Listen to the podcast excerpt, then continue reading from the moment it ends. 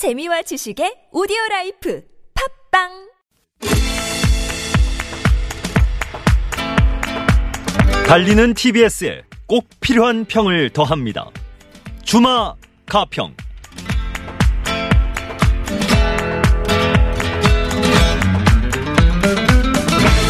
주마 가평 이정임 서울과학기술대학교 IT정책전문대학원 강사와 함께합니다. 어서 오십시오. 네, 안녕하세요. 네, 총선이 한 달도 안 남았습니다. 뭐 코로나19 확산 상황 속에서 치러지는 선거라서 ob수선하기도 하고요. 정당과 후보들이 나름의 노력은 하고 있지만 예전만큼의 관심은 아직인 것 같습니다. 뭐 비례정당 또 뭐 공천 잡음 선거가 코앞인데도 선거의 가장 기본이 되는 뭐 공약이나 이런 것들도 제대로 소개되지 못하고 있고요. 늘 그렇듯이 유권자들의 목소리를 찾아보기도 힘듭니다. 오늘 그 이야기 좀 해보도록 하죠. 네. 예, 최근에 뭐 선거 관련 주제가 거의 묻히는 조금 요즘은 조금 드러나긴 하는 것 같아요. 이번 주에는 네. 어떻게 보고 있습니까? 선거운동 제대로 되고 있나요? 네, 선거가 사실은 한 달도 남지 않은 상황이고 또 코로나19 보도 중심으로 그동안 계속 뉴스가 보도됐었기 때문에 선거 관련 보도가 말씀하셨듯이 이번 주부터 좀 본격적으로 얘기가 네. 많이 나오고 있는 상황입니다. 그렇지만 아쉽게도 정책 비교라든지 아니면 정당의 어떤 정체성과 후보와의 관계성이라든지 조금은 진지하게 접근할 수 있는 얘기에 집중하기보다는 비례대표 어떤 추천, 어떤 경력을 가지고 있는 사람을 추천했는지에서부터 시작을 해서 뭐 여러 가지 어떤 자질 논란이 사실은 최근에 많이 부각되고 있다라는 게 좀 아쉽다는 생각이 들고 또 경선 관련해서도 지역과의 어떤 후보와의 관계성보다는 너무 이, 이 정파성 중심으로 네. 이제 후보를 추천하는 것들 또 정당의 이익 관계 관련해서만 얘기되면서 너무 이슈 중심으로만 진행되고 있어서 코로나19로 굉장히 피로감을 느끼는 그 유권자들이 보기에는 굉장히 좀 아쉽다라는 생각이 드는 보도 중심으로 나오고 있습니다. 예, 사실 이게 단계가 있는 거거든요. 처음에 이제 공천을 하고 나면 공천 과정에서 잡음도 좀 있고 그리고 그 그게 정리되는 과정에서 후보자에 대한 자질 검증도 좀 하고 그걸 다 넘어가야 이제 공약 이야기도 좀 하고 각 선거구별로 어떤 경합 정도 이런 네. 것들을 보도하는 기사들이 나오는데 아직까지 거기 이제 코로나 사태 때문에 거기까지 진도가 안 나간 것도 있고 네. 또 하나는 이제 진도가 나간 정당들도 있잖아요. 네, 빨리 네. 마무리된 정당들도 있는데 그런 것들은 너무 또 불필요한 어떤 논란들 중심으로만 보도하고 정작 중요한 공약이나 이런 것들은 보도하고 있지 않은 것 같습니다. 그리고 이제 몇몇 여론조사 결과도 좀 많이 나왔던 것 같아요. 실제로. 어, 그렇긴 하지만 여론조사 같은 경우도 대체적으로 이제 비례 후보 이슈에 굉장히 많이 묻혔던 것 같습니다. 이번 예. 주에는. 그리고 이제 본인이 그 추천을 받지 못하면 뭐 무소속으로 출마하겠다라는 후보들도 너무나 많이 나타나면서 예. 뉴스에서는 이런 여론 조사라든지 아니면 뭐 판세 분석이라든지 이런 데 집중하기보다는 결과가 존재함에도 불구하고 그런 이슈나 어떤 그 볼거리 중심, 관심 끌기 예. 중심의 보도에 집중하면서 차분히 선거를 준비할 수 있는 어떤 기반은 아직은 다져지지 않은 것 예. 같습니다. 그게 아직 구도가 안 잡힌 선거 구도 많다는 거죠. 네. 예. 그 선거 때가 되면 그 시민단체 공약 검증이 많은 관심을 받거든요. 이게 지금 공약을 검증하는 시민단체 역할들이 좀 있나요? 시민단체들이 매니페스토 운동도 하고 공약 검증도 하고 또 그런 게 선거법을 위반한다고 논란도 되고 막 그랬었는데요. 지금 그런 것들이 이루어지고 있나요? 어, 우선은 지난 2월 17일에 2020 총선 미디어 감시 연대가 이제 출범을 했습니다. 그래서 네. 보도 준칙이 어떻게 되고 있는지 앞서 저희가 말씀을 나눴지만 보도가 어떤 방식으로 진행되고 있는가가 너무 이슈 중심이거나 볼거리 중심 관심 끌기 중심으로 가면서 굉장히 경쟁 심화 구도로 가는 부분에 대해서 조금 더 정확한 모니터링을 하는 여러 시민 단체들이 모여서 어, 논의를 진행하는 건데요. 예. 보도 준칙을 잘 지키고 있는지, 그리고 유권자 중심의 보도가 이루어지고 있는지, 또 너무 지역 배제와 수도권 중심으로만 보도가 이루어지고 있는지 이런 부분들을 이제 모니터링을 하고 있는 상태고 또 최근에는 지금 코로나19 사태와 관련 관련해서 문화예술계의 이슈들이 굉장히 많습니다. 그래서 예. 지난번에 얘기됐던 것처럼 블랙리스트 이후에 문화예술인 정책 이 어떻게 되고 있는지에 대한 복지를 요구하는 단체들의 활동들도 있고요. 예. 그리고 가장 주목할 부분은 언론 보도의 모니터링 중심으로 지금은 좀 지- 진행되고 있는 것 같습니다. 예. 뭐 근데 언론 보도는 언론 보도고 정치권은 정치권대로 할 말이 많을 것 같아요. 제대로 선거 운동도 못 하고 악수도 못 하고 그 선거에서 그거 되게 중요한 거거든요. 그 스킨십이라고 이야기하는 거. 네네.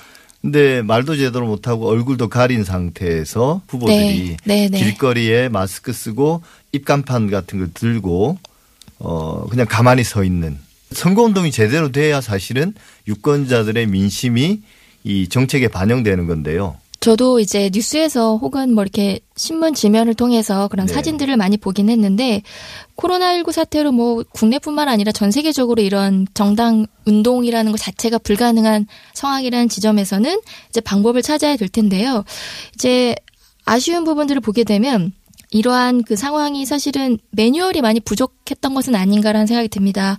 뭐 예를 들면 처음에 이 코로나 사태가 발생하면서부터는 초기에는 후보들이 손 소독제를 뿌리는 장면을 보도한다든지 아니면 대면 선거 운동이 어려워지면서 뭐 여러 가지 방역 작업에 참여하는 후보들의 모습을 영상으로 찍기도 했었어요. 근데 사실은 이게 추후에는 굉장히 어, 준비가 되어 있지 않은 전문가가 아닌 사람이 방역에 참여하는 것 자체가 정치에서 그런 이슈를 너무 활용하는 거 아니냐라는 비판이 나오기도 했었거든요. 그래서 어, 어떤 방식으로 사실은 선거 운동을 해야 될 것인가에 대해서는 어, 계속적으로 좀 정당에서 초기에는 안일하게 좀 방법을 마련했던 것 같아요. 그래서 지금은 대체적으로 스킨십 같은 것들을 좀 배제한 상태에서 선거 운동을 하는 방법들을 좀 찾아가고 있는 상황입니다. 네.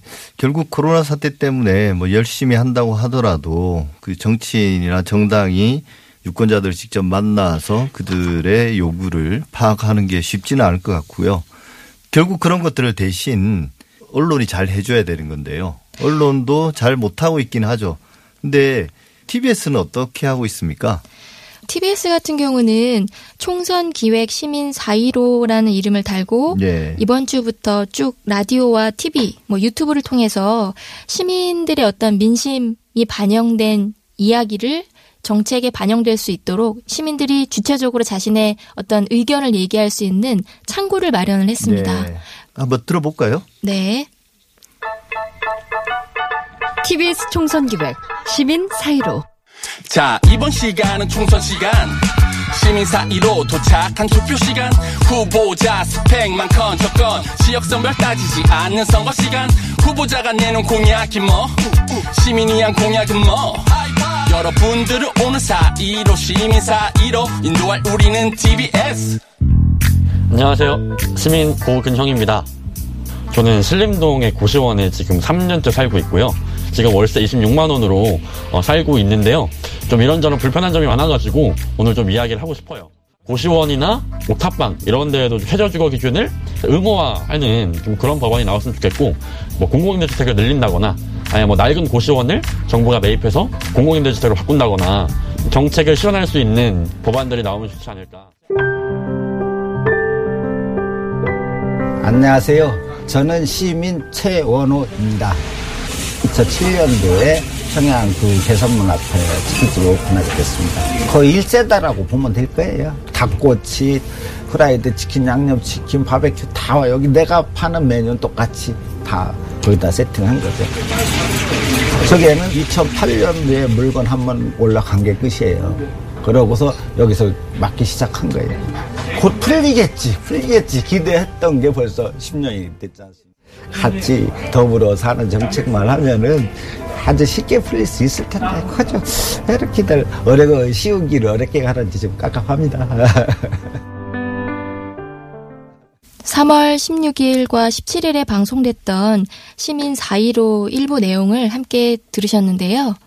청년 주거비 또 남북 경협과 관련된 그 의견을 시민분들이 자신의 목소리로 네. 어, 말씀해 주셨습니다. 그 시민 사일오 하니까 총선 날짜가 4월 15일인데 네. 아까 그 소개하는 그 코드 음악을 들으니까 시민 사일오라는 걸로 이제 의미하는 걸로 소개를 또 하더라고요. 네네. 예. 근데 저는 사실 그런 그 힙합 스타일의 그런 소개가 잘 못 따라가겠더라고요. 네네. 예, 나이가 들어서 그런지도 모르겠는데 젊은 세대 귀에는 쏙쏙 들어오겠죠. 이런 게. 근데 생각보다 이분들이 말씀하는 게 참 구체적이긴 합니다. 뭐 어떤 법안, 최저 생활 환경을 만들어주는 법안도 이야기하고 공공임대주택 이야기도 하고 생각보다는 대단히 구체적인 정책 제안을 한다는 네. 이야기로 들렸습니다. 다른 분들은 어떤 분들이 참여하고 있나요? 네, 아마 기존의 방송에서도 이런 이슈들을 많이 들어보셨을 것 같은데요. 선거에서 특히 더 주목해야 된 이슈들로 좀 정리가 됐습니다. 총 예. 어, 20분이 출연을 이제 해주기로 그 약속이 되어 있는데요. 뭐 앞서 봤던 주거나 통일 이슈도 그렇고 성소수자 최근에 네. 이제 숙명여대 입학 이슈와 관련해서도 많은 분들이 관심을 가졌었던 이슈이기도 하고 또 뭐 주거 문제도 그렇지만 국내 부동산 이슈와 관련해서는 젠트리피케이션 문제, 네. 임대인과 임차인 이슈가 계속 되고 있는 부분이나 또 응급 의학 뭐 혹은 뭐 코로나 19와 관련된 이런 보건 이슈 관련해서도 그렇고 굉장히 좀 다양한 이슈들로 구성이 되어져 있다고 알려 있습니다. 예. 그게 그동안 소외되어 왔던 그 시민 의제 개발 노력, 선거 보도에서 대단히 중요하다고는 하지만 실제로는 미디어들이 제대로 안 하는 것들이었는데요. 그 노력하는 흔적은 보이는 것 같습니다. 네. 예. 저도 이제 미디어를 통해서 봤는데요. 뭐 예를 들면 청년 주거 제안을 했던 고근영 씨 같은 경우는 자신이 살고 있는 고시원 방을 스스로 촬영을 해서 네. 보여주고 또 자신이 어떤 상황에 가지, 그 놓여 있는지에 대해서 구체적인 자료들을 보여줍니다. 그래서 네.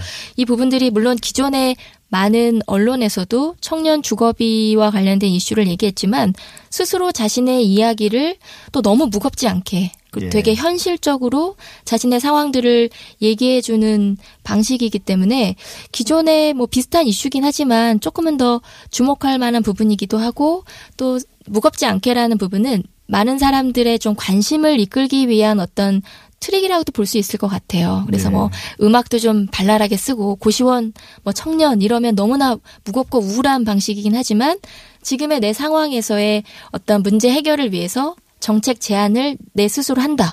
라는 네. 어떤 이런 구성에 있어서는 조금 긍정적으로 볼 수 있을 것 같습니다. 예.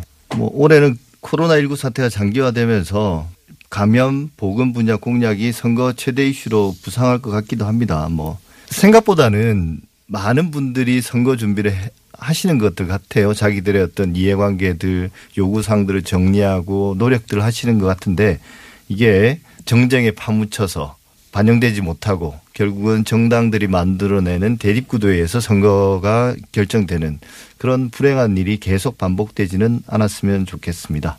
주마가 평 오늘은 여기까지 하겠습니다. 이종임 서울과학기술대학교 IT 정책 전문대학원 강사 수고 많으셨습니다. 네, 감사합니다.